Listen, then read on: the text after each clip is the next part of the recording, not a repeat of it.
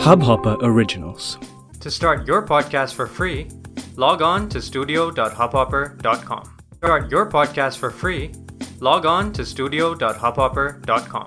Programme हमारे तुम्हारे खत और आज हमारे पास है एक माँ का खत अपने बेटे के नाम खत पढ़ रही हूँ मैं अनुपमा प्रिय आयुष आज तुमसे कुछ शेयर करना चाहती हूँ अब तक तो तुम्हें सिर्फ़ हाल चाल की चिट्ठियाँ लिखती आई हूँ पर आज बात कुछ खास है।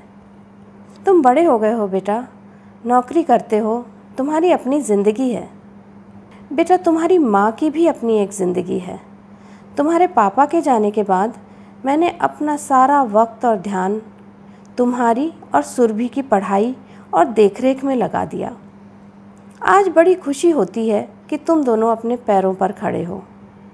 मेरी उम्र उनसठ साल की हो गई है और मैंने अब दोबारा शादी करने का फ़ैसला लिया है। जिनसे मैं शादी करने वाली हूँ, उन्हें तुम जानते हो। हाँ वही अशोक अंकल, जो हमारे सुख दुख में हमेशा काम आते थे। हम दोनों का इंतज़ार था कि कब बच्चे बड़े हों और सेटल हों और कब हम अपनी ज़िंदगी दोबारा से शुरू कर सकें। बेटा, मैं भी अकेले सब कुछ करते करते थक गई हूँ और अब अपनी तरफ़ ध्यान देना चाहती हूँ। पिछली बार जब मैंने हँसी हँसी में तुमसे और सुरभि से कहा था कि आजकल तो हर उम्र में नई ज़िंदगी शुरू की जा सकती है तो तुम दोनों ने मुँह बना लिया था कि क्या माँ, हमारी फैमिली तो कंप्लीट है। फिर इस तरह की कॉम्प्लिकेशंस की क्या ज़रूरत है? पैर पटकते हुए तुम घर से बाहर चले गए थे। तुम्हें लगा था जैसे मैंने कोई बहुत बड़ा अपराध कर दिया है। मैंने भी ज़्यादा बहस नहीं करी थी उस दिन। पर आज तुमसे इजाज़त मांगने के लिए ख़त नहीं लिख रही हूँ, सिर्फ़ बताने के लिए लिख रही हूँ। फ़ैसला हम दोनों ने कर लिया है। सुरभि तो इस खबर को लेकर मुझसे बात भी नहीं कर रही आजकल। कुप्पे जैसा मुँह फुला रखा है। पर मुझे पता है, मैं उसे बाद में मना लूँगी। तुम दोनों की खुशी मेरे लिए सबसे ज़रूरी है।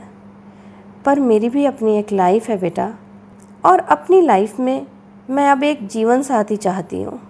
इसका मतलब ये नहीं है कि तुम्हारे पापा को मैं भूल गई हूँ या उनकी जगह किसी और को दे रही हूँ। मैं सिर्फ़ अपने हिस्से की थोड़ी सी खुशी तलाश रही हूँ। एक छोटे से फ़ंक्शन में हम लोग कोर्ट मैरिज कर रहे हैं। आओगे तो मुझे बहुत अच्छा लगेगा। नहीं आ सकोगे तो भी कोई शिकवा नहीं। आई कैन अंडरस्टैंड इस घर के दरवाजे हमेशा तुम्हारा इंतज़ार करेंगे।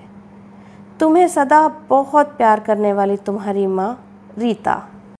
तो कैसा लगा हमारा आज का ये ख़त? क्या एक माँ को ये हक है कि वो अपनी ज़िंदगी दोबारा शुरू कर सके? अपना फीडबैक हमें ज़रूर भेजिएगा। हमारा ईमेल आईडी है make happy foundations at Gmail dot com तो आज के हमारे प्रोग्राम हमारे तुम्हारे ख़त में इतना ही। अब मैं चलती हूँ अनुपमा का नमस्कार।